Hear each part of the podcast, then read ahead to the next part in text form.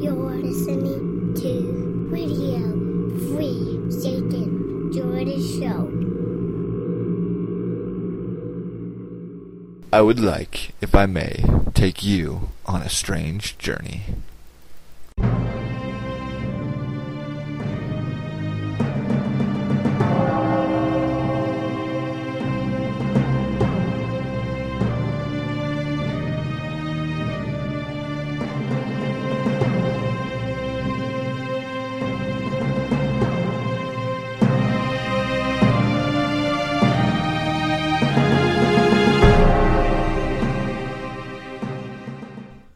Welcome to another amazing episode of Nine Cents. Nine Cents is a satanic perspective of our modern world. And I'm your host, Adam Campbell. It's great to have you yet again, yet another week. I just love this is like the highlight of my entire week coming here and talking to you. I'm, I'm really excited. I've got a really great show for you this week. Uh, it is November the 13th and we're going to be talking. I'm going to start my first in a nine part series examining the article in the Devil's Notebook of how to be a god or the devil. In the Infernal Informant, I'm going to be talking about hate mongers, torch cars, scrawl swastikas on Orthodox block in Brooklyn, and 18 year old girl tweets 144 times before committing suicide. And in Creature Feature, I'm bringing you a home brewing round table.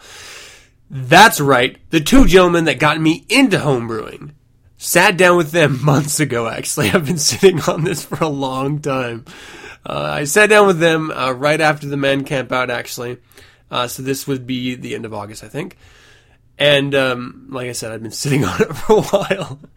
And there's a lot of background ambient noise. I got my kids playing in the background. So it, the audio's not really the best, but I think the content is really great. And there's some really genuinely funny moments, and there's some good advice and information out there for those of you who may want to get into homebrewing or just want to hear about from people who are. And I'm going to try, and that actually goes for like 40 minutes or so. So I'm going to try to give you a bizarre bizarre afterward, but it really kind of depends on time. I'm going to be going over, um, and I do have like a lot of great things. Like next week, I guarantee there'll be a bizarre of the bizarre. Um, just as far as looking ahead in content and everything. So, you know, if I can't get to it this week, I know last week I said get, I'd get to it this week. I'm going to have to push it off another week, probably. We'll see how the time pans out. Uh, but before I start the show, I do want to talk about Veterans Day. Now, this just occurred last week, at the, the tail end of last week. Um, and it's that idea that uh, we celebrate the men and women who have served our country, and I'm obviously specifically talking about Americans here, uh, who have served our country. Uh, and then, you know, we sort of pile on to that because men and women who serve our country don't necessarily go to war. Men and women who serve our country don't necessarily lose a limb from an IED or die in the line of duty but we do have those soldiers going on right now. And I don't know if you remember this or not, but there's a war going on right now. And it's weird. It takes a holiday to remind us of it because we go through our day to day lives and we don't really think about it. But there are American soldiers in Afghanistan right now. And even currently in Iraq, even though that's not supposed to be a war anymore, uh, fighting and dying every day. So, and, and those are just the overt wars, not mentioning the uh, uh, conflicts that we are continually engaged in that are, uh, you know, uh, not privy to public understanding or knowledge. And I don't mind that we do stuff like that, but I do get a little bit frustrated when we don't think about the sacrifices that are being made and that we have to rely on uh, essentially two holidays uh, to keep that in check in our minds. I mean, most of the media is focused on the upcoming presidential elections. Um, they're focused on the current state of our economy. And none of that matters. None of that means anything when you have a son, or you have a daughter, or a husband, or a wife in conflict or a mom and a dad being shot at. Like, it doesn't matter if there's life and death on the line. I want to just take a moment and express my gratitude for those who are fighting for our country. It means a lot to me. Having served and never having fought, I, I personally have uh, uh, immense sense of uh, regret. Um, so whenever, whenever I I see a realistic portrayal movie or a, a holiday like this comes up, and I start hearing about genuine sacrifices, I get a little bit choked up. I and it is that sort of feeling that I don't feel like I have contributed enough. Um, the fact that I know people who have gone over there and, and sacrificed and suffered and died. And I'm here doing a podcast, living comfortably, drinking homebrew with this amazing family. I just feel like I don't really, I haven't earned that. And I know if, if I don't feel like I've earned it, and I've served five years, what about the next guy next door who hasn't served at all? And you know what? As a Satanist, I completely accept and understand focusing solely on you. But I think at times, in order to do that, you have to focus on what you are a part of. And in this case, I'm talking specifically your country. And I don't buy into public service for public service's sake. I joined the military so that I could pay for college. I did it so I would help me. But in that road, I ended up serving my country and understanding what it meant and learning what it means. And it's become a, an immense part of who I am as a human being. And I genuinely think more people should do that. You know, we, whenever you're talking politics and you're talking about, oh, that top 1% of earners, well, what about that 1% that are fighting and dying for our country? How many of those Occupy Wall Streeters are actually veterans? Because those are the only ones that, in my opinion, have a right to say anything, to complain about anything. Because they're the real ones that have sacrificed. Everyone else has just sat on their ass drinking Starbucks until they saw a movement that they wanted to become a part of and they wanted to be special. How about you get off your ass and do something with your life rather than complaining about other people being successful and you not thinking that's fair. If you, if you don't like the way people lobby our Congress, get off your ass and lobby Congress. You have that right. But sitting on a sidewalk in filth, screaming at buildings is not productive. How long has this been going on? And how many reforms have happened?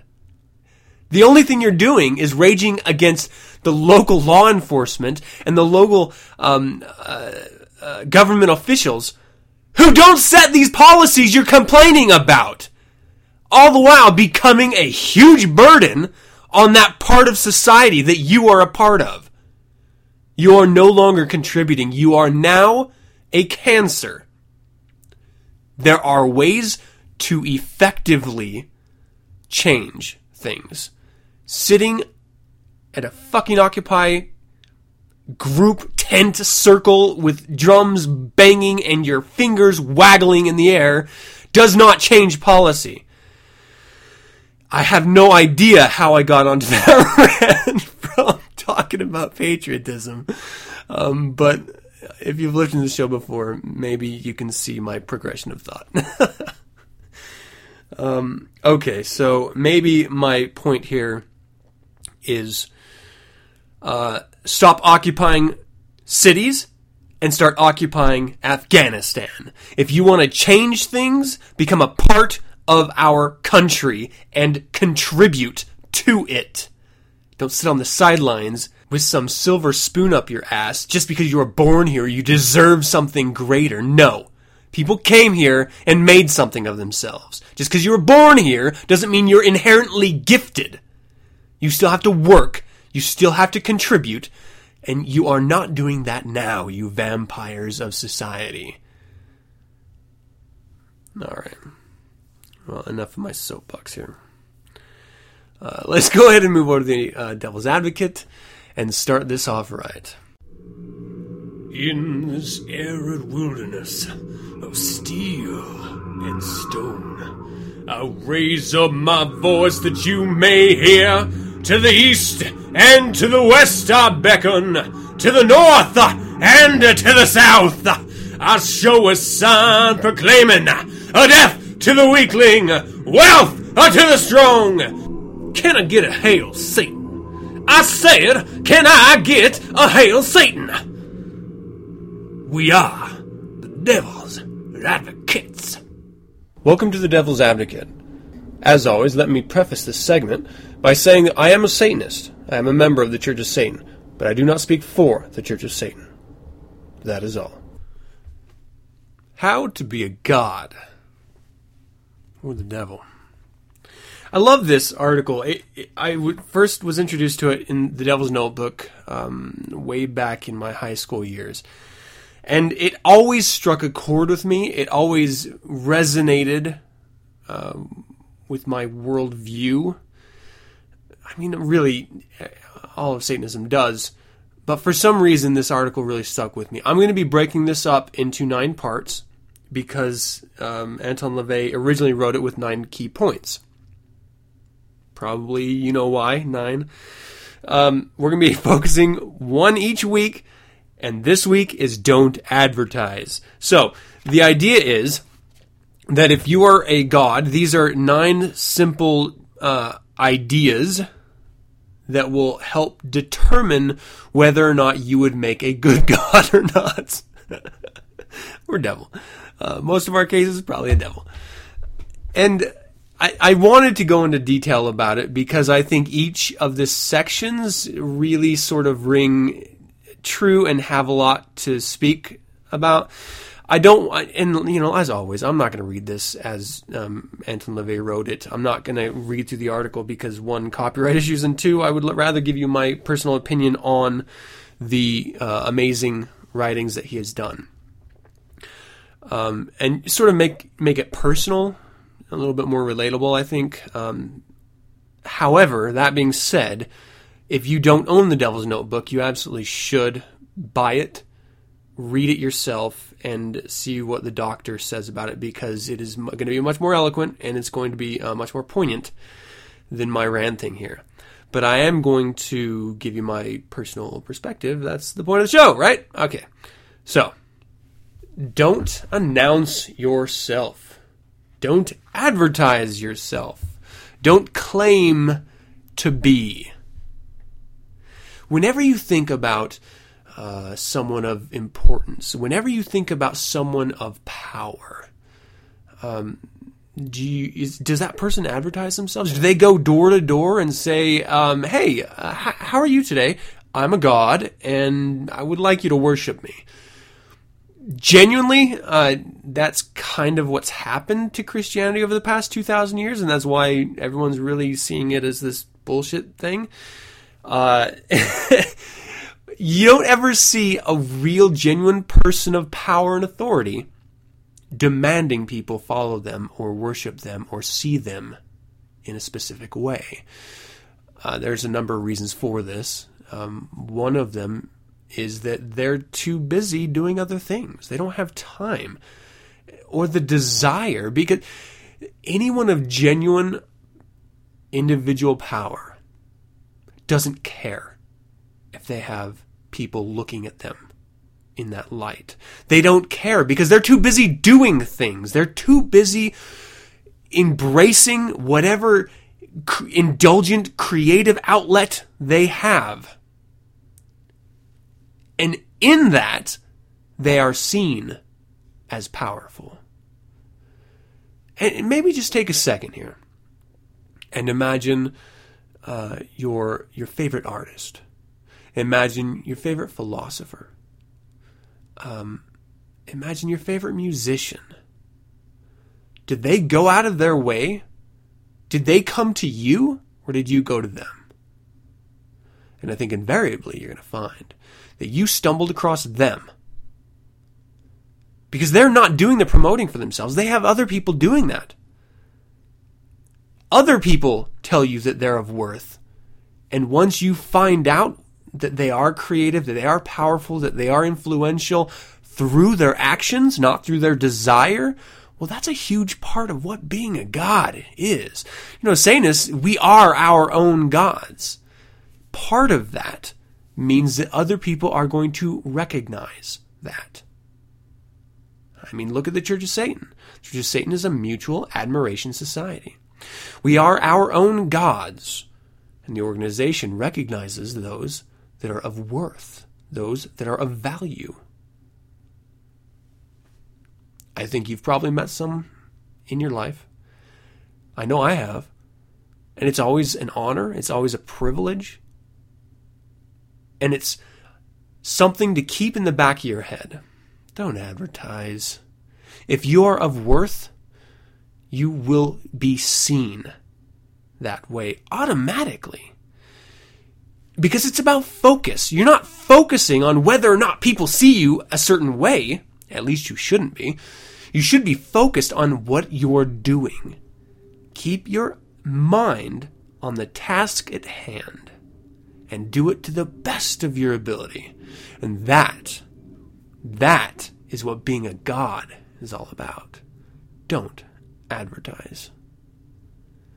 All right, that's for this week's. Next week, we will go to the step two. And if you want previews, buy the book and read it for yourself. Otherwise, you're going to have to wait. Let's go ahead and jump right into The Infernal Informant.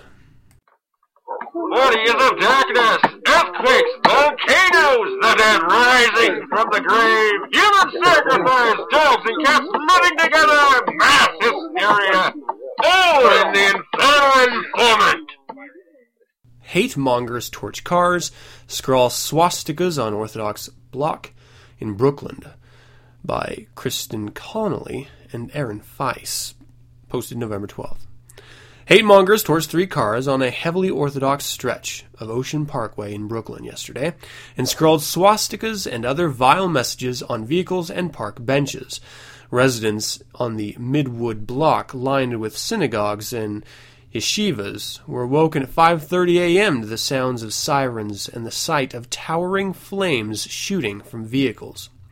The heinous acts of vandalism, which cops are investigating as hate crime, came a day after the anniversary of the Nazis' infamous Kristallnacht attack in Germany and Austria on November 9th to 10th, 1938, when Jews were beaten and their property was destroyed by government stormtroopers and civilian mobs. The fact that the most recent attack came on the heels of the 73rd anniversary of Kristallnacht may or may not be a coincidence, Mayor Bloomberg said. Either way, this kind of hateful act has no place in the freest city, in the freest country in the world. I thought they were going to say in the freest world there. Swastikas were painted on some of the benches, and a van was tagged with KKK. They also spray painted the words F U C K, Jews, on the sidewalk. They actually edited that out in the article, which I think is interesting. I think it's a jealousy of wealth. And then, the use of anti Semitism is a way to express that jealousy, said Bobby Tabelli, whose mother's BMW X5 was burned out. This has really unnerved the community, said State Assembly Dov Hikind, who represents the neighborhood. NYPD investigators remained at the scene hours after the attack, and heightened police presence was visible in the neighborhood. Hillel Stein, 27, a lifelong resident, also drew a comparison to the anniversary of the Nazi era anti Semitic attacks. This is Kristallnacht all over again. People are expressing their hatred of the Jews, Stein said. City Councilman David Greenfield said his office would offer a $1,000 reward for information leading to the arrest and conviction of those responsible for the attack. Meanwhile, hate also reared its head in Queens when a man was accused of spray painting a series of swastikas, including one on a synagogue. Franco Rodriguez, 40, allegedly sprayed nine of the vile symbols in five different incidents between October 30th and November 4th, police said. One swastika defaced the door of the Jackson Heights li- library. Another Nazi symbol was sprayed on the Congregation Tifereth Israel of Jackson Heights on 88th Street. That's the end of the article. So, hate is alive. Uh, I I don't feel like this is shocking. I, I feel like we're, we're always going to have that element of society that hates another, and you know, due to events in the past, use those anniversaries as a window to enact that hatred. I don't- necessarily think it's right. And in this case, I, I certainly don't think it's right. But I don't think it's a reenactment of Kristallnacht as purported here. Because they burned three cars. Like, that's it. No one died. No one was beaten. Um, I think that's a significant difference. I really do. And that's not to justify this, because I, I think I think hating a and I've said this before on the show uh, in previous episodes, hating someone for their heritage, for their ancestry, is one of the most ignorant things a human being can do. It, is ignoring uh, the power of self, uh, something that we Satanists obviously take great pride in. Um, I mean, we are constantly assaulted with the idea that we are just like all of those ignorant devil worshippers, those anti Christians, those pseudos out there. Um, they are just as much of the herd mentality as all of the Christians and the Jews and the Muslims. And point being, we see people as individuals. We don't see them as groups. So I always have a hard time reconciling how someone could see someone as a group. Um, I mean, especially, how can you equate KKK with Nazis? Like, the two, in my opinion, don't seem to mesh at all. I mean, they both have vile hatred for, in my opinion, no reason. Um, they both react violently, uh, again, for no reason, in my opinion. But uh, outside of that, one dislikes Jews and the other dislikes African Americans, right? I mean, is isn't that the the thing? So why would you have these neo Nazis getting confused and they're like, oh well, if this group hates that type of person and this group hates that type of person, well, we just hate everyone, so we'll just kind of take all of their symbols and and uh, acronyms and throw it all together and it's just like you are fucking idiots. I don't understand how you can be grown men and even women in our modern society and still associate an individual with their ancestry as if one equals the other wholeheartedly. I, I don't understand it. Okay. Me saying I don't understand it is because I am moderately educated. I say moderately because I am an American after all. Uh, I am moderately educated, and uh, these people are not. So they are acting out of ignorance. They're acting out of indoctrination. Okay, so that that I can understand. But seriously, out there, if any of you out there are, are hate mongers, keep to yourself and keep to the ritual chamber. Just be law abiding citizens. That's all I ask. You can hate whoever you like. I don't care. But people like this who go out and burn other people's cars because the owners of those cars are of a specific ethnicity, you are fucking idiots. That is all. Let's move to the next one. 18 year old girl tweets 144 times before committing suicide. And this is my Fox Houston. Um, Randy Wallace wrote Ashley Billasano did not show up for school at Rosenberg BF Terry High School Tuesday morning. Instead, she took to her Twitter page, saying there was so much more she wanted to do. Quote, It's obvious she needed somebody to talk to, and that's what I believe those tweets were, said Chief Craig Brady from the Fort Bend County Sheriff's Department. She was trying to communicate and trying to get people to talk to her. In those 144 tweets posted over the course of six hours, Billasano claimed she was molested and forced into prostitution. She talked about how she dealt with the pain the first time. I went to the bathroom and locked the door. I took apart a razor. I did what I had to do to forget. I swear after that night I was never the same. She talked about confiding with a boyfriend and telling her secret. I remember telling my closest teachers and CPS and the police detectives, she said. I remember having to tell them everything. It is my understanding she made an outcry apparently a year ago in Williamson County, up close to Austin, about some allegations of sexual abuse, Brady said. My understanding? That was looked into the sheriff's office there, the DA's office, and the grand jury. There is no indictment issued. That decision had a profound impact on Billasano, she tweeted. Weeks passed, then I got a call. They said, sorry, but there isn't enough evidence. I hung up. That's when I changed. I didn't care anymore, and the people I was meeting gave me no reason to. More than 500 people were following her Twitter account when she tweeted, I'd love to hear what you have to say, but I won't be around. And finally, her last tweet, Take two. I hope I get this right. Tragically, she did. Billasano committed suicide by suffocation. We don't want to get into a lot of detail. We don't want any copycats or promote it, Brady said. There's some indications this may not be the first time she actually attempted this particular method, which she learned off the internet. While grief counselors tend, uh, tend other students at BF Terry High School, sheriff's deputies will be poring over the heart wrenching tweets. It's not known how many people were following Billasano's final moments and thoughts. The bigger question why didn't someone seek help for her? Her tweet postings had been removed. It's not known at whose discretion. Um, I have a couple thoughts on this. Uh, the first, I had a friend commit suicide and I don't understand why anyone would give up their life for for anything. Um, I, I, I can't wrap my head around it. But I do understand if someone is in so much pain, you know, it is their choice.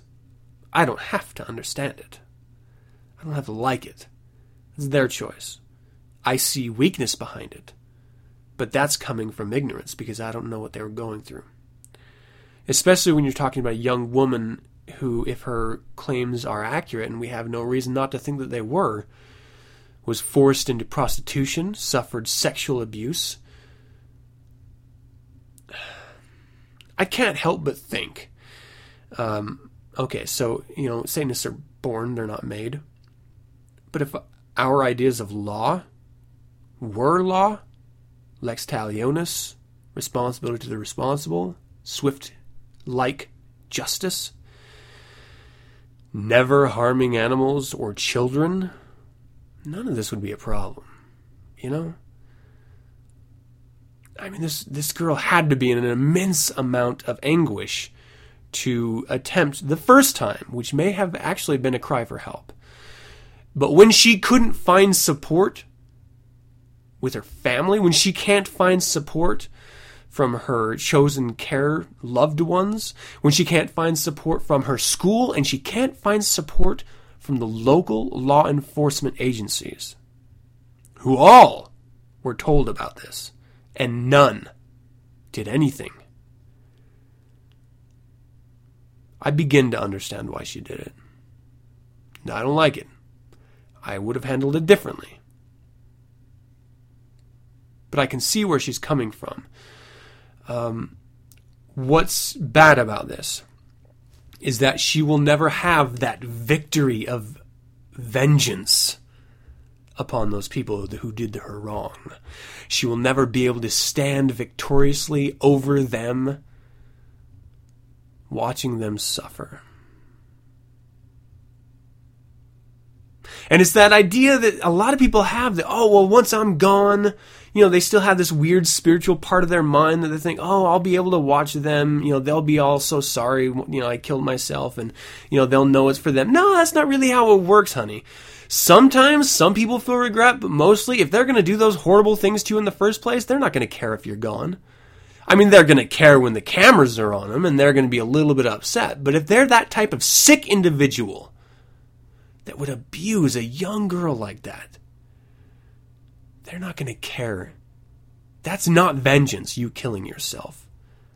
That's not making it right. That's you showing your weakness.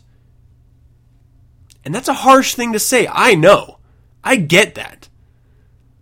But how else am I supposed to look at it? She was wronged. She tried to take the legal routes. She couldn't. I say ritual. My solution? Ritual. I've had success in the ritual chamber. So I say that with that in mind. I know I can make change in the world that normally would not through ritual. Um, people can suffer consequences, and most often do for their actions. What's unfortunate is that she didn't give them that chance. She didn't force them to accept them. And now, probably, those people are going to get away with it and do it to other people. All around, it's a tough situation to be in, and one that I don't think any girl should ever be in. Anyone should ever be in. But you have to keep in mind that you're probably not the only one this is happening to, or will happen to. And by giving up, you're ensuring you're not the only one. Let's take a short break. On the other end, talk about some homebrewing. Breakfast Radio.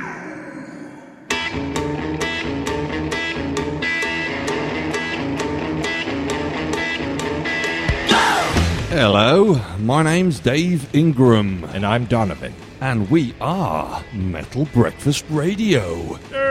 Inviting you to join us with a few beers each week, For a dose of metal scrutiny some verbal skullduggery. and a hell of a lot of rubbish. Rubbish! Find us on metalbreakfastradio.com, darksentinel.dk, and radiofreesatan.com.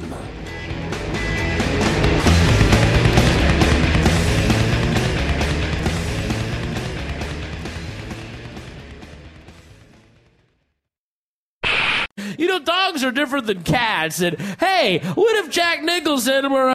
Hey, what if We Are the World was sung by the cast of Friends? I think it might go something like this. Hi everyone, I'm Jay Leno. Anyone remember when I was funny? Eat Doritos. Ladies and gentlemen, Dane Cook.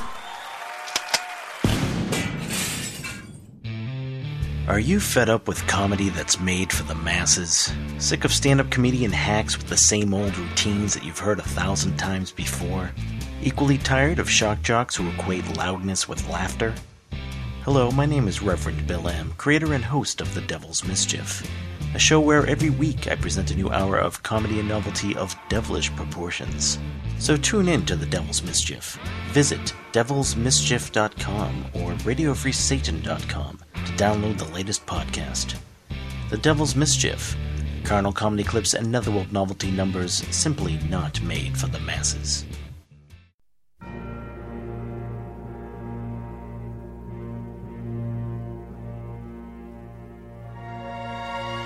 Are you looking for music from the 80s and the new wave, post punk, and other hits? Jay Nothing, the host of the Metro, will take you back to the 80s with songs that made the decade of me so memorable. Get the weekly updates at radiofreesatan.com. And remember, hail Satan.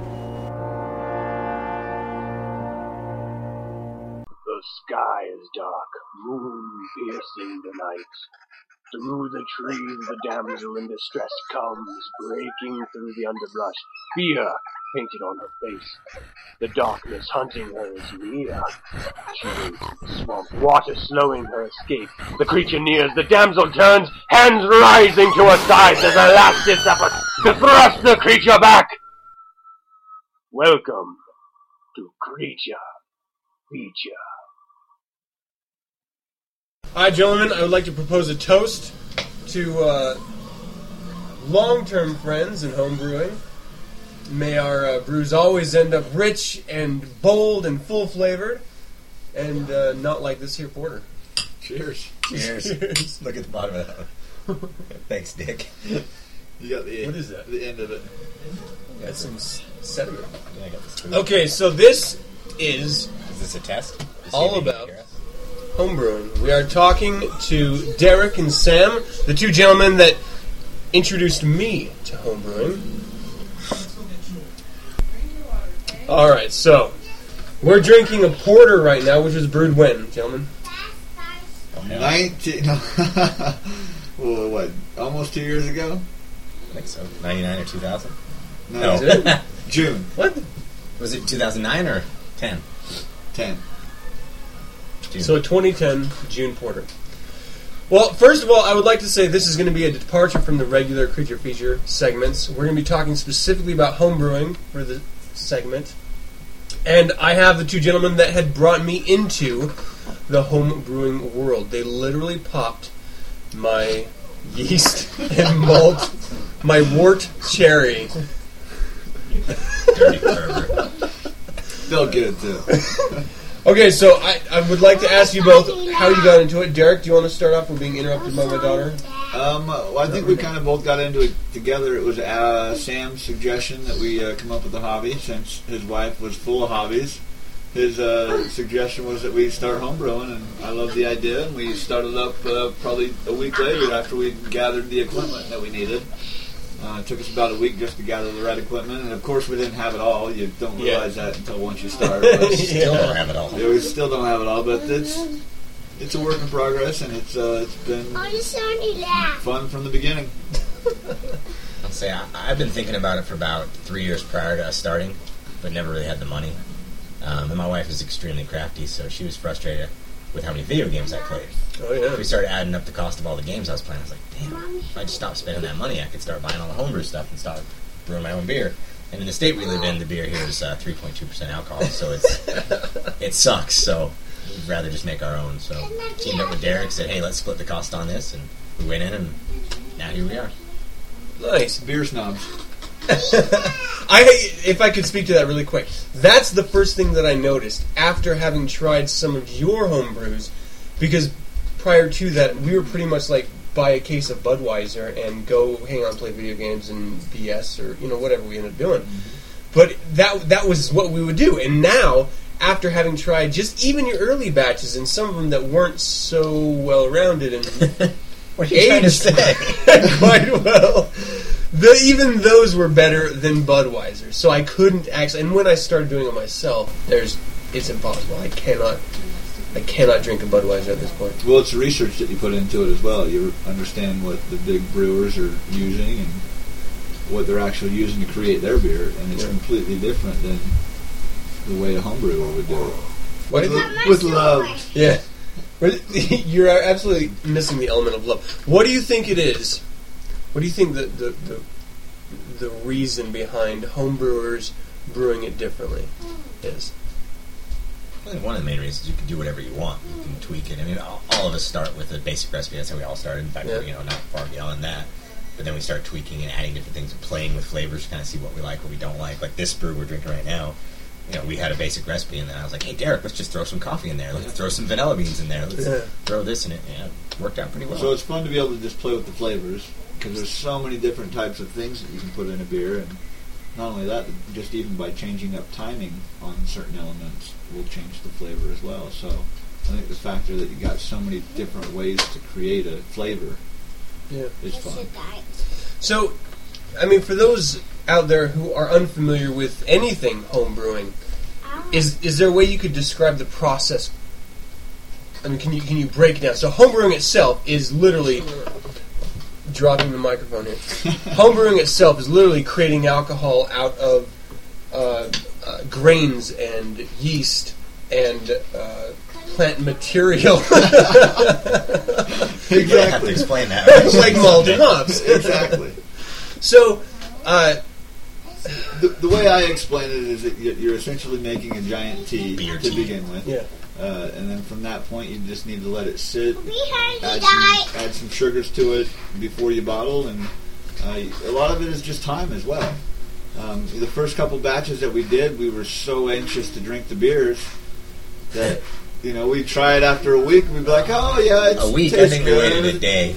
Yeah. Let's try it one a day for the first week. And then finally, once we got into it about the proper time, four to six weeks, and we tried the beer again, we look back at the times that we tried it before, and we just kind of laughed at ourselves because we, we're sitting here telling ourselves that it's good, but No, in reality, it wasn't maybe. Wasn't the best. no. So have you noticed that there is a significant difference between a week?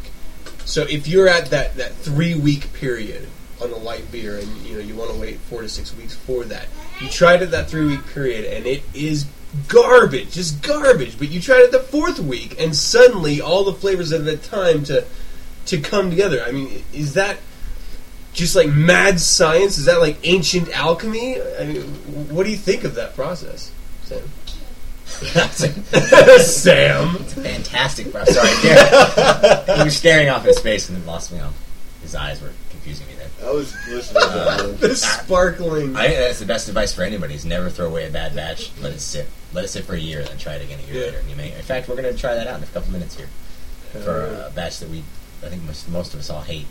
We try it out two years later, see how it tastes. Which one is that? The Weiss side. Oh, yeah. I think it's important though to have somebody that is honest with you as well to to taste it with you because I mean what you think isn't always you know your final determining Yeah. determining factor. What other people think as well, but on the same hand, uh, same token, a lot of times people are going to just tell you, "Oh yeah, it's good." You know?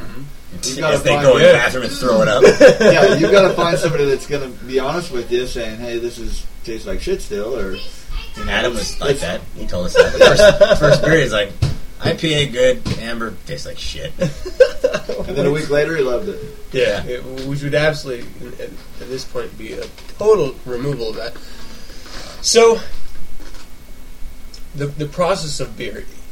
Do you think? Uh, I mean, can you just throw anything in a pot and and have it end up being consumable? I mean, Um, really, is that is that because what we've seen is that it is so close to literally making a cup of tea on a grand scale, uh, filtering it, siphoning it. Um, with specific ingredients, but there's nothing really like I think as long as you have your three basic, I mean, your yeast, your grains, and your hops, you can pretty much do anything else after that. But you can't do anything without one of those, or all three.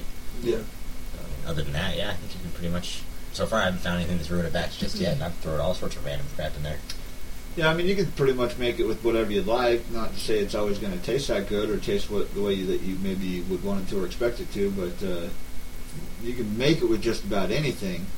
But you, you still also want to put some parameters around that Yeah. with uh, you know with uh, ingredients that beer companies are already using. So you know if you're just a beginner, there's no reason to get all flamboyant and you know throw chocolate in your beer or anything else. You know There's nothing wrong with that, okay? there's nothing wrong with it. Someone's done it. Yeah, let's uh, make a couple simple batches first, and then uh, kind of go from there. That's probably the best way to go about it.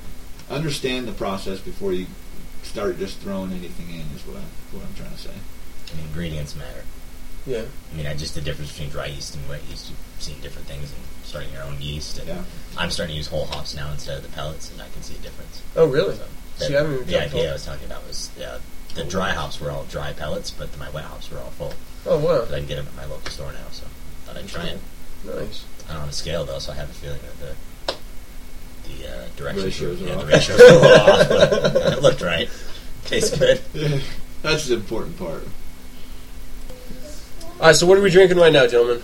Um, since we 2010 failed- red ale. Yeah, since we failed to l- label our bottles, we're guessing that it's the the uh, red ale. Probably our third or fourth batch that we did. It's Got a bitter It, uh, tongue feel to it. It's it's different. There's a, a different body. I, I don't know if this is a red, is it? I'm having a hard time. Uh, If it's not a red, it's Come to nothing I brewed with you because it's not any of the ones that I brewed before I left. This is yeah, this is you and me because it's in a bigger bottle. It's got to be red then. That's what I'm thinking.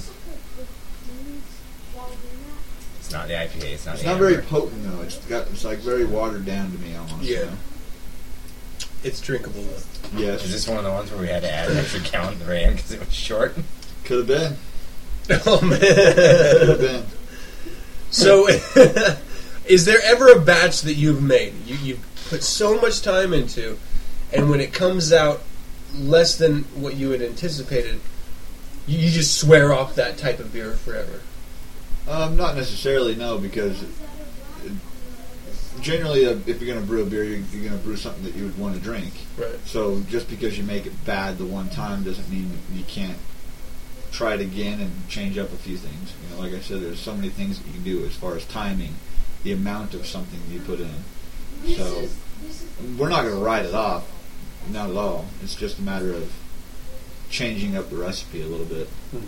the first beer I brewed when I moved to Texas. Um, I had a bunch of people. I don't have anybody there, obviously, that brews with me, so I invited some friends over to help me. Texas waters are disgusting. So the wort chiller, which is a big, basically copper tubing that you know cools down the wort as fast as possible to prevent infection. That way you can throw the yeast, pitch the yeast. Sorry. Um, so the wort chiller you gave me, in fact, the connections came off while it was in the wort. Just shitty Texas water everywhere inside the batch. Ten minutes prior to that, thermometer broke in the batch. Oh. so this one's now been it's broken thermometer ale is what we call it. It's disgusting. Yeah, it's mercury or something from the thermometer. No, it, I researched it. It's not. It's just It's lead. just as lead. It's just lead. no, we, it's it's triple fil- triple filtered. I can't talk. yeah, that batch. I'm holding on to it because I think may- maybe if we ever make it and have our own big brewery, that we'll save that. You know, that'll be our cancer causing. maybe it'll cure cancer. I don't know. I'm gonna sit on it for a year and then try it again. But as of right now, I don't even want to look at it. And uh, Hey, I don't blame you for that. That's for sure. yeah, I, I don't want to. Yeah, One of the biggest things with, with beer making is cleanliness, and you got to make sure that everything. 90% of it. Yeah, you got to. That's the thing that you need to stress the most is cleanliness with everything. The bottles that you put it in, bucket you're putting it in to s- let it sit for a week or two. Yeah. I mean, everything needs to be completely sterilized. So So I guess this is a good point to jump into bottles versus kegs. Like, wh- what are what are some of the benefits to having bottles over having keg? I'll, I'll start because he's. You know, I think the only one here that's actually kegging right now is Derek, right? yeah. yeah, but I still like the bottling, but it's just the convenience and. Yeah, and I, I'll say I like bottling just because I, I, I mean, it, I'd take a full day. You know, I'll throw on some ribs, smoke them all day, and I'll brew the whole day. I'd like to start doing all. My choice now is all grain or kegging, so I'm going to go all grain because it's still a little cheaper than kegging right now. But um, I've had a lot of keg beer, and I like it because it's ready a lot faster and it's more convenient. You can take a little five gallon keg to a party; it's a lot nicer. And I have your buddy's Jared's. I think his beer tastes a little less yeasty out of the keg. I'm not sure why. Maybe it's just because it's aged or he's using different yeast. More carbonation or something? Um, no, I don't even exact because we've got a lot of carbonation like that porter. We we doubled up on the sugar on that one. Um, but I like bottling better. But once I can keg, I think I'll I'll do probably every other one. Bottling is nice because you can. Uh, it, it's more uh, transportable. Yeah. You can take it places. Like five gallon kegs, kind of hard to take places. Um, the other thing is, the other thing with the the bottles is is it's nice to. With the keg, you've got a time limit. I mean, you don't want it in, in your keg longer than four weeks. When you've got bottles, you can let it sit for a year, and you can still pull it out and drink it. Yeah, and you can age and it'll change. So yeah, you that can age it. Granted, there's a different you know taste between bottling and kegging, but the you know that having that advantage to be able to hold on to a beer, you know, and let it sit in your basement for a month or two because you know you got some guests coming in town or something like that. You know, I mean, it's cool to be able to plan for that kind of stuff, Yeah. opposed to where having a, a a fresh keg where you've got you know X amount of four weeks pretty much to get rid of it. And uh, not to say you want to just get rid of it, but four weeks to, to, to drink it. All gone. Have you had any of Derek's cake? Yeah, Yeah. And I've had a lot. Yeah. what do you? I, I, I like it a lot. What I think I've found is that kegging will give you a base flavor of the style of beer. So no matter what it is, you're going to get that sort of like, oh, okay, this is an amber, or oh, okay, this is a Belgian white, or you know, whatever the case is. But if you bottle it, you're going to get the body behind that flavor. There, I don't know what it is, but it seems like there's like something that happens in the aging process, isolated in that one little glass bottle. Well, that, you know, speaks. I got a question then, because I, I want to start kegging. Is it possible? Because I've never tried this. Because I've been leaving it in my carboys for a lot longer. For my secondary, is it possible to leave it in the secondary for two months and then throw it in a keg so you can get compact of both worlds? That's what no I did forced with last carbonation. Whoa. That's what I did with my That was last this beer. It sat in the it sat in the secondary for quite a while, probably a couple months before I kegged it. And it still turned out fine. It was we drank it, so I had a nice little house party, and you know people loved it. Huh. Um, I think with kegging though, there's still I think there's I think there's levels to kegging. I think with a keg, there's I kind of describe it as three different levels of the keg. You have the beginning third, the middle third, and the last third. Beginning third is trying to dial in, you know, your your your uh, gauges, making sure it's not foaming uh, too much, making sure it's you know flowing okay. and the taste is a little different to the middle part and the last part. The middle part starts to get a little more of that body that you were talking about a minute ago, Adam. And the, the last part of the beer is where it feels like it's just a lot stronger. There's a lot more taste to it. It's a lot more bold. the. And, and I don't know if it's because the the kegs or the the beer is separated inside the keg, but uh, it feels like there's three parts to it, and it, it it gets better as it gets lower to the to the bottom of the keg. Does the keg have a filter in the bottom, so it drops everything out, so you're never actually squirting anything with the No, it, it's coming. The beer is getting, being kegged from the bottom of the keg. Oh, so your first couple glasses pull all that out, then I don't Pretty to much, yeah, yeah. But the first couple glasses is all foam. Because I've been, too. I've been seeing like false bottoms and things like that, so you don't actually pull from the bottom. You can let that still sit in there, and I'm kind of like a good idea. But I don't know. I haven't done it yet. I- But that also depends on the brew, right? I mean, for the most part, you can control the amount of sediment that you're going to have in your keg or Oh, regular yeah. bottles. But depending on the brew, you know that scale is adjustable. Yeah, so if you have heavy grains, in a dark beer with a lot of hops, well, you're going to have a ton of sediment at the bottom, no matter how much filtering you do. It's just going to be in there. You have to expect it. Do you think that that is a drawback for presenting your homebrew to uh, guests or friends that come by? No, I think that's part of homebrewing. Yeah. I mean, it, I think it is depending on the level of beer they drink. I mean, you can go to the store That's and buy bottle conditioned beer, and that's just part of it. Even says in there, or even any Belgian beer. You know, you're supposed to roll it first, get the yeast going. You can see it. You know, you can see the cloudy yeast in there. People who only want to drink, you know, Budweiser, Miller, and Keystone or Pabst, no, it's, it's a complete turn off. They're not going to want to drink it. Yeah. So you start them off with my favorite kind of beers, which later on I'd like to know what each of you likes to drink, because where I'm at geographically, I have access to a lot of different beers, and I, I follow top rated beers and try to get access to them as much as I can. In fact, I'll be Nice. shipping you guys a bunch of beer when I get a chance to. Oh, yeah. I still owe you a birthday present. That's what you would get. a bunch of stuff I know you guys Happy can't get here. beer for birthday is great. nice. So yeah, I I think it's an initial turnoff. People uh, generally don't have a big palate for beer. They, s Yeah. You say beer, and they have kind of a one taste for it. Well, there's many different tastes of beer, for me at least. I mean, there's so many different flavors you can choose from, let alone you know styles and whatnot. So, cater, trying to cater to everybody is tough.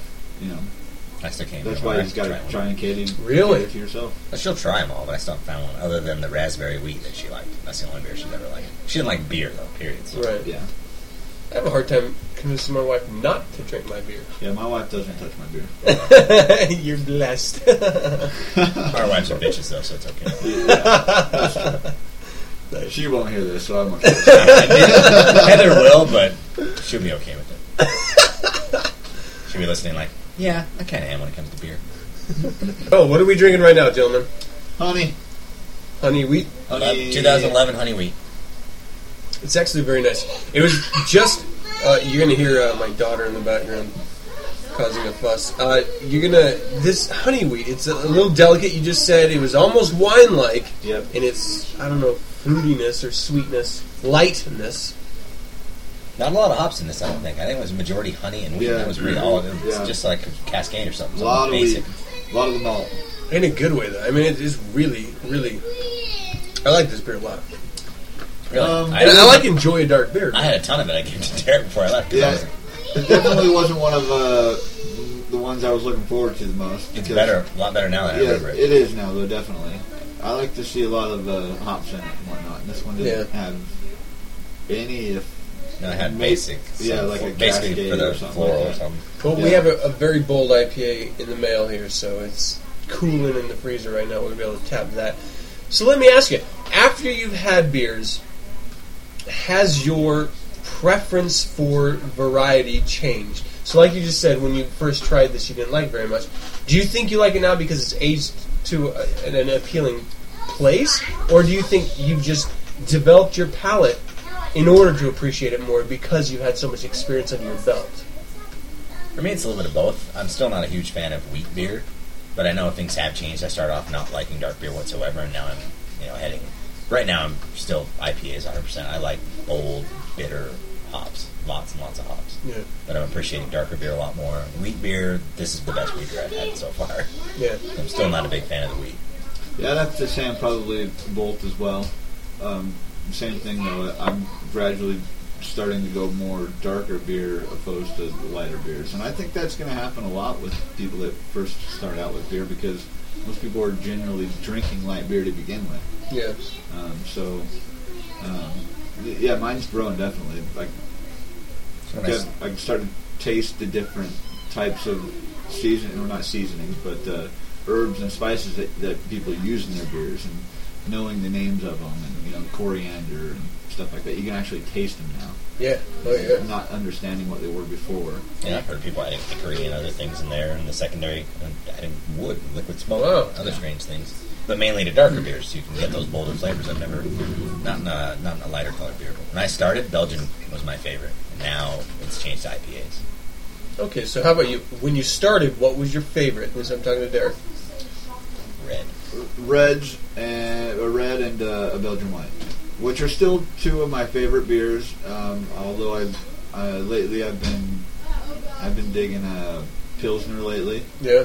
Yeah. I've been liking a lot of pilsner, and uh, the pilsners that we've done have just for some reason have a whole other element. to them. just like get me on a whole nother level of drunk, and it's, that- it's that- wonderful. Yeah, you guys mushroom But, uh, stamping them, or what's, what's going on? Am I missing something here? no, I don't know, man. I couldn't figure it out either, but it's it's a tasty one. So that and um, but like I said, more to the darker. I like I didn't like porters, and I can actually drink them a little easier now and understand the taste of them.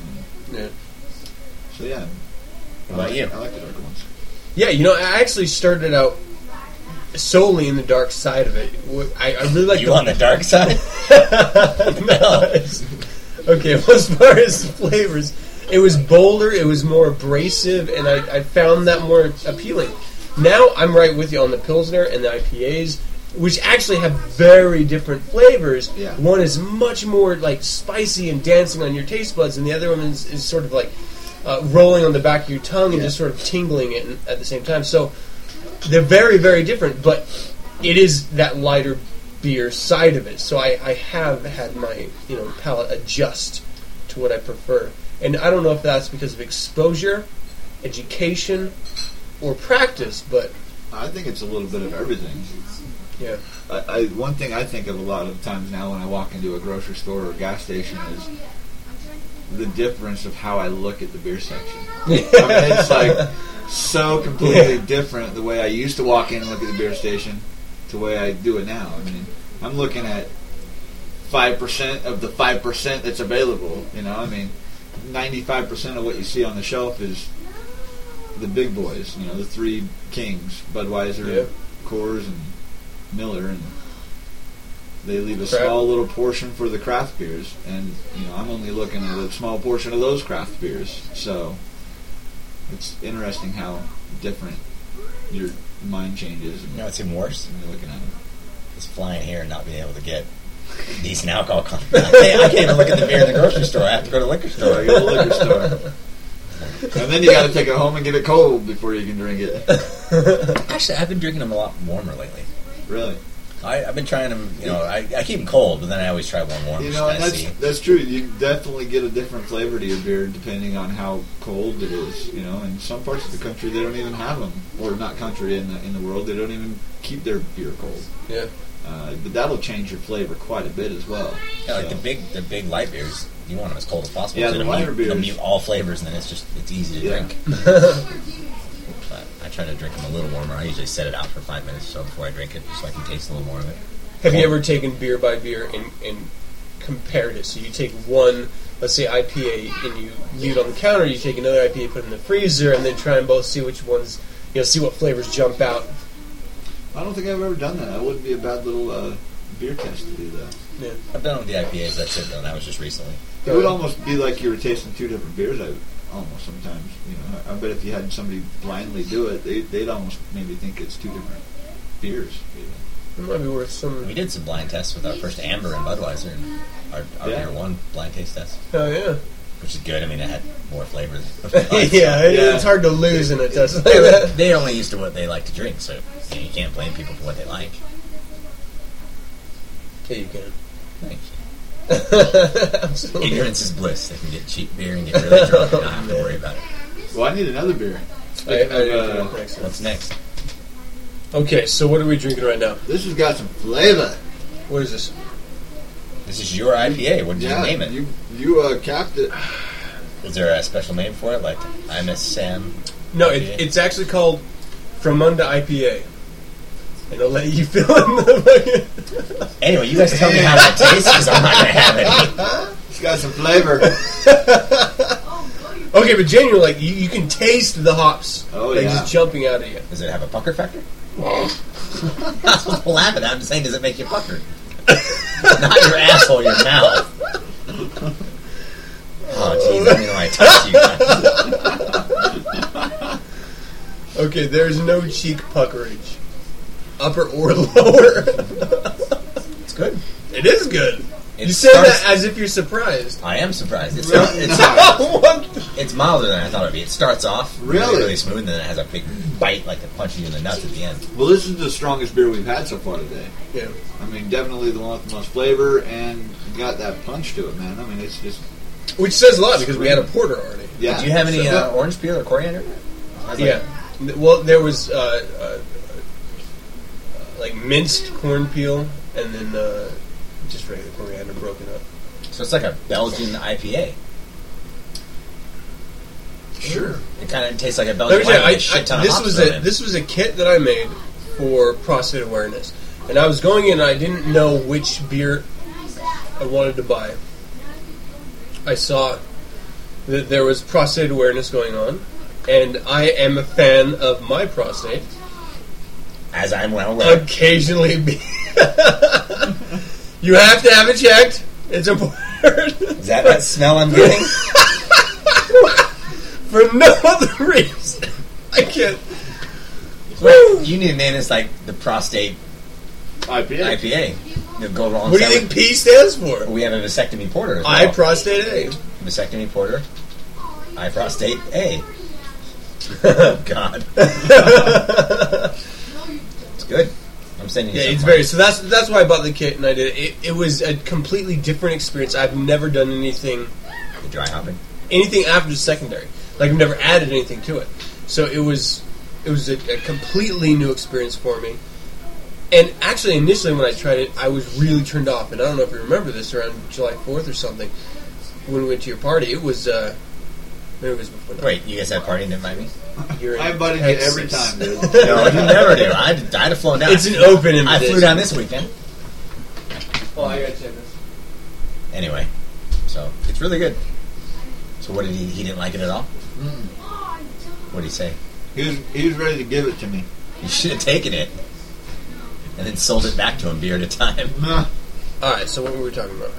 Your IPA that you almost gave to Derek and that he would have turned around and sold back to you at beer at a time. Which would have been my I would have suggestion. actually.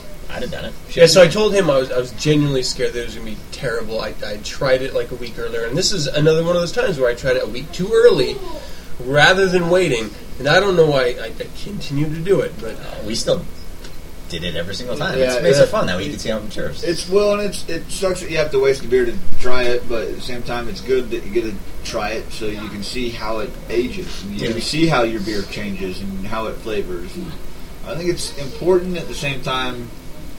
Did we ever really waste it? Though? We always finished it. We'd split it in half. Even Oh, if we hated it, we'd Yeah. finish it. Yep. We only dumped, I think, one. Because there's was the- alcohol in it. That's the only reason why. That's true. We always finished them. I miss those days. so I, I mean we joke about that the alcohol content, but do you think that do you think that has a genuine component into it? So if if you're gonna make a beer that is potentially only a four percent beer. Are you going to add extra sugar? Are, are you going to go out of your way to adjust or alter that recipe in order to get the alcohol content? I mean, isn't is that secondary at this point? I think it's always been secondary to us because we've never really tested our beer to We see what. Yeah. We're always too drunk to measure what, what the alcohol level is because you, you've got to do it at specific times and um, and whatnot. So we always know that it's going to be. You know, al- have alcohol Between in it, four and a half and six and a half. and we always feel that it's got at least more than what the standard uh, state beer is. So it's not a big deal to us, although we have in the past added a little bit of extra sugar, kind of with the hopes that it gives us a little more alcohol. Yeah. We don't know whether it's really giving us more or not. We feel that we can taste it a little more, but it doesn't necessarily mean it, it, it is more alcoholic. Some of the homebrew Um, stores sell, uh, you know, little packs you can add that add one percent. Yeah, and you they can- say they don't change the flavor, so I haven't tried it yet. I'd like to because I want to get. There's enhancers that you can get Whoa. to uh, You can buy increase some it, some increase the alcohol content, but we've never really done them with our beers. Um, but I don't know. Like I said, I'm going to try that next. Really? You're going to because I'm going to send you what I want you to brew, and I'm going to buy that part with it. Nice. And then you can tell me if it tastes different. We'll compare the two brews. I, I think that, I think that can change too. Again, as far as alcohol content, as far as how much water you're putting in and whatnot. I mean, add less water, you can have a higher al- higher alcohol content. So I had a question for you. Higher flavor at all too. Yeah, flavor is. You help us every once in a while, but then I move away and you start brewing. What the hell? Yeah. So I, I got to be honest. I was a little bit intimidated by the whole process. Um, But you started with jumping in with wine, with your own grapes. Right, and and that was sort of the thing because That's in my mind there was a there was a price factor involved. So if I started in with a product that I already had, then it, it wouldn't cost as much to see if it was something that I would be interested in or anything. Makes sense. I got, and I got to be honest. After doing my first batch of wine, which was a, an absolute disaster, I still was, you know, helping you guys out with yours and sort of just picking up on tips. And it seemed like those years that you had started, it was always like this new adventure. You know, I, on some weird level, it was almost like Lewis and Clark venturing into unknown territory every single time, even though we'd done it so many different times because it was a different recipe every time a different flavor. the timing was always different depending on the hops and the grains. Yeah. And so it seemed something genuinely new. And after you left, I was afraid that I was going to drop off and I wasn't going to be experiencing that anymore. So I decided, well, I've already tried my own wine. How about I just try beer? Ultimately, in the long run, the price of me consuming beer versus making it will even out and even be on the shorter end. Especially if you're going to liquor store for your beer. Right. Um, so there was really no nothing to lose except for upfront cost. Now that I am at the point where I've evened out, Yeah. you know, it, You use the it's equipment. absolutely great. But yeah, Yeah, I was pissed when Yeah. I heard you starting to brew. Really? I was like, fuck him. I've been trying to get him to hang out brewing this for years, I move away and he starts brewing. I always feel bad because it, it's An really asshole. like a one or two person project anyway, and so you guys were doing it, and I was literally like the outsider, the bystander, just like, oh, that's awesome, you guys are go team. Whatever. One of us was always drunk enough when we needed you to jump in anytime. I think you helped us quite a bit. Yeah, I know there's plenty of times where I couldn't fill those bottles. I was like, "Ooh, Adam." Yeah, I don't. Uh, you shouldn't definitely jump into it thinking that you're going to save a lot of money by brewing your own beer because you're definitely not. Especially if you're drinking cheap beer. If you're drinking good beer, Yeah. you're gonna save some money. But if you're drinking up good front. beer, then you already know what kind of beer you want to brew as well. You know, Yeah. if, if you're just starting out and you're kind of thinking that you want to do it, the first thing to do is instead of trying to just jump right into it, is go to the liquor store where we have to get good beer, or go to the store where you can get decent beer, and find a couple that you've never tried before. Try a, a porter, try a, a pilsner, try an IPA, try a Belgian white, a red. You know, get one or two of each of them, and then really understand the different levels and, and flavors of beer, and then decide on which one you'd like to, to really venture into and, and start brewing. It kind of doesn't make sense to just jump right into it without any knowledge of some sort of beer. Don't swear off brewing altogether by buying one of the kits from like uh, the Bed Bath and Beyond with the plastic beer Yeah. bottles with the screw tops. What? It's- Yeah, if you're it's using like a plastic, twenty-five dollar, yeah, fifty dollar beer kit. thing. And I've had friends that are like, "Yeah, I brew beer," and they bring them over, and then they're like, oh, "It was disgusting. I'll never brew it again." And they taste ours, and they're like, "Oh, this is really good." It's like if you buy Yeah, something like that, don't let it turn you off because you know it's it's not. It's a good entry point because it's really really cheap, Yeah, but the, the ingredients are garbage. If, if you're going to buy beer, go to a, a place that specializes in it. you Yeah. Know. I, yeah, I would say that for anything, but certainly, certainly for beer ingredients.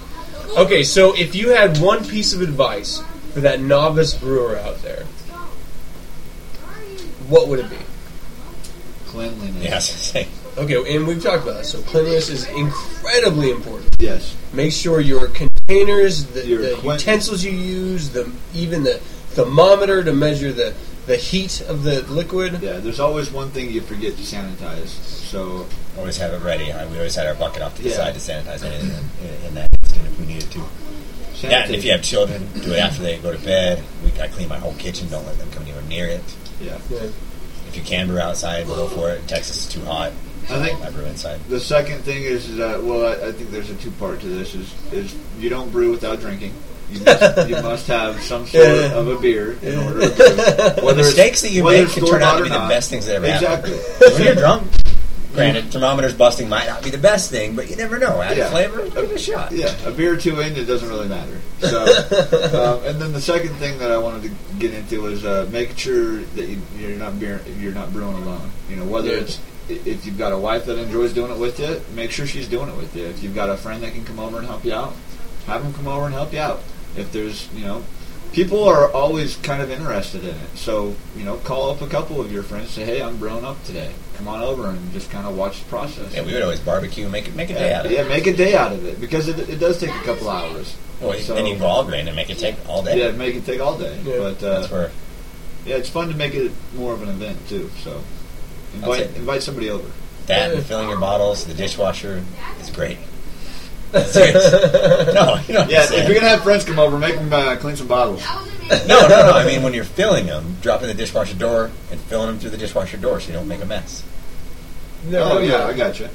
Use your never done dishwasher that. door to. Yeah, because you have your your secondary up on top. Yeah.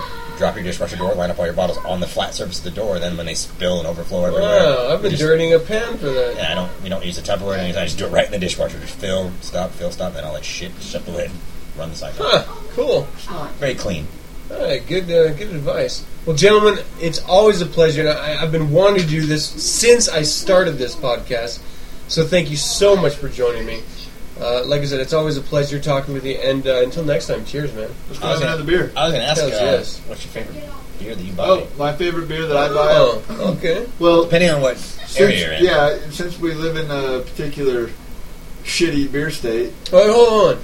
Let's let's get another beer, and we'll talk about Okay, your yeah, one current more. favorite One more. commercial beers. The question. Okay, first of all, what are we drinking right now? We We don't know.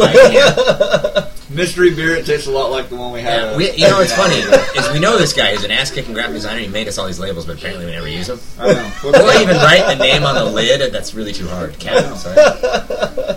The drunker you are, the harder it gets. Pre-do that. Yeah, um, Then you can't stand it. That's actually that would be my tip: is label Yeah, everything. label, label everything. with a date because if you brew something multiple Yeah. times, Some Absolutely. I don't usually have that problem because I consume it like fast enough. I, I rarely have two sitting beers. Yeah, you ra- rarely have a case of beer that's a year old. Yeah, that I have no idea what it is. we were brewing at like- one point every weekend or every other weekend, so we always had at least twenty-five beers sitting. I mean, a Oh. closet. I have a new closet now. She made me a. She gets a craft room in the garage. I get a beer closet. Oh, yeah. Yeah. Pretty lucky. We've got a crawl space. I You can bring this up when you interview I'm going to. Like, so Sarah says he gets a Why beer the closet. That's hell all. does he So- get one and I don't? I was talking about how crappy the state is. Yeah. Uh, with the beer, and so there's a couple of flavors that I like. That would be uh, local beers. Um, Usually, you can get a beer with liquor laws within one to three state radius. Yeah. yeah. That's about the longest. Well, I'll just seen. start with my favorite beer that I can't get here in the state, which, which would be uh, Fat Tire Amber Ale. You can't get Fat Tire. No, travel out of the state. Wyoming. Really? Yeah, so. Do you want um, shoot Fat yeah, Tire? that'd be nice. Almost every single bottle I just bottled in was a Fat Tire. And That's my favorite beer, although it's my favorite out of the keg. It's like candy in a cup. I, I just brewed Fat Tire, a clone of it, last weekend I'd love to try that. with a PH and a TY. Nice. Fat Tire. Yeah. It's a pretty simple beer. I'm surprised. Anyway, sorry. Off topic. Um, other than that, I like to go with uh, like a Blue Moon. Blue Moon's a good beer. Although the last time I had it, it was almost too light. Like I said, my All right, so we're talking flavor's brands. changing. Can we? What is a fat tire? That's an ale. Amber. An It's amber, amber ale. ale. And a, a blue moon is a, It's a Belgian, white. Okay. Yes. So What dark? What's your favorite dark beer? uh, red and amber. I know they're not quite dark, but they're part way there. No, no porter or uh, Uh, I, I like the porters more, but stout? still not much of the stout and of the porter. So I, I'm sticking with the amber and, and the red. Red's about as dark as I'll get. Not to say I won't drink a porter. Yeah. Sam? Oh, you want me to go first? I do. They hear me every week. Well, now they're going to listen again after Derek and I talk. So They're gonna listen just hoping say you're gonna be on again. Um, I would I would say you know as trendy as it sounds, I've been enjoying Dogfish Head. I know they're one of the higher rated ones everyone talks about, but they're very Okay, good. Dogfish Head is what? Uh, IPA. They're from Delaware. Uh, they have a restaurant. When, if you ever had a chance to watch the movie, um, what's the name of the movie? Beer TV Wars. show. It's a documentary Oh, called Beer yeah, Wars. right. It features Movie. them in it. Great movie. It talks about the big brewers and how things are made with adjuncts and things like that. That aren't actually ingredients, but it works. Um, so they're 90 minute I- IPA I like a lot. Great beer. IPAs, of course. And then uh, another one is Surly, who's out of the Twin Cities. Um, they're uh, they do beer in a can, but it's really really well, really really good. Um, Surly Furious is the IPA that I've been drinking a lot. That's what I brewed a couple weeks ago. You can get that from Northern Brewer. They sell a kit online. You can get that from them. And Surly Smoke, which is their dark beer, which I know I'm not a big, huge dark beer drinker. I thought it was fantastic. And then in a moment, Adam will tell us what his favorite. What's your favorite? Well, I think that's cool to be able to hear yours because I've never really had any of the Dogfish Head or the uh, Surly. So Uh, it's, uh, one good thing about living in the central area now, I can get from both sides now. yeah, you get So- everything from all over the country. Where, I would never consider Texas Central. That's South. Well, south central. I mean, centrally located. South Central, yo. Shut up. I I can't get far east and far west, but I'm getting everything else. You know, Twin Cities. Yeah. I'm getting Dogfish still comes there, so Huh. I'm still getting it. yeah, but when you say South, it's not like there's anything above Texas that really matters. Except for the people that listen, They're- that state that they're in is fantastic. Sorry, everybody. Thank in, uh, you so much Oklahoma pointing that and North Dakota. All of you listeners, that South that was Dakota. Derek, then not me. Yeah. no, I you know Texas is boring, but I can get good beer and a lot of it really, really quickly. Nice. So, how about you? I've been stuck all IPAs and then the one porter. Okay. So my my absolute if I have to buy a commercial and not drink what I brew, it's going to be Provo Girl Pilsner. I am a With the big old fan. Yeah, so she looks like Heidi has grown up from the old, you know, I don't know, Disney movie Heidi. So she's like 18, 19 by now. Um, but it's just sort of this play, you know, Provo Girl, and Provo is like the center of Mormon Utah. And You don't say. Con- I worked there for years. I never knew this. no idea. Look- Uh, another one, and that's a local beer. Another local that I really enjoy would be, uh, you know, and, and I want to say there's some you into brewing ones that I really like, but I, I really don't. Like, I don't think there's anything wrong with their beer brewing company, but they're all like average flavored beers. Yeah, there's not one that just stands out. Yeah. I'll say if you're in Texas, everyone knows Shiner. I mean, Shiner Bock is it, it's a good Yeah. beer in Yeah, Yeah, they are in Texas. Aren't they? Yeah, that's it's a it's a local brewery. I, I like it. In fact, I'm going to see the brewery. Um, probably in about a month or so. I'm going to go take a tour. It's good, but it's still not outstanding. And I like more of an IPA. I'm not the Bock Yeah. or the Ambers. They make. In fact, I'm going to send you guys a variety pack of Shiner. It's good beer. It's better than what I was getting here, but it's still not my favorite. Yeah. But I have to say, you know, it's good local beer. Oh, yeah. All right. So, is there anything else you guys want to touch on? Other than you, Of anything you want to touch on? I think I'm good. Let's have more beer. All right. And to all of you out there, uh, don't forget the beer. All right. I know sometimes it can get a bad name, but there are some flavors that blow away wines hands down on the table. Depending on what you're eating, beer is a perfect accompaniment. So until next time, hail Satan. I hope you enjoyed that. That was a lot of fun to record. Um, those two gentlemen are probably two of my most favorite human beings on the planet. So um, I really thank them for getting me into this because homebrewing is, um, well, it's alchemy in action, I'll say. And that's going to be it for another show. I hope you enjoyed it. I would love to hear from you. Visit the website 9centspodcast.com and send your correspondence to info at 9centspodcast.com. Let me know of any suggestions, critiques, corrections, or general comments you might have. You can visit the SatanNet, Facebook, Google Plus, Twitter, or MySpace page for 9 cents and get updated on weekly topics. Listen to the show at radiofreesatan.com or download the show Monday nights via my RSS feed found at 9centspodcast.com. You can also subscribe via iTunes by searching 9 cents and don't forget to leave a rating and a comment. If you'd like to learn more about the Church of Satan, visit churchofsatan.com. And if you'd like to hear other fine satanic voices, music, or personalities, visit radiofreesatan.com, an online streaming radio station. Before I go, I'd like to once again talk briefly about my children's book, How Crow Got His Scare Back. It's a book that teaches your children to look inside of themselves for the strength to overcome their fears. It contains satanic reference and features my own writing and artwork. Visit the website adampcampbell.com forward slash crow to learn more. And once again, thank you for joining me, and as always, I am your host, Adam Campbell, and until next week, Hail Satan!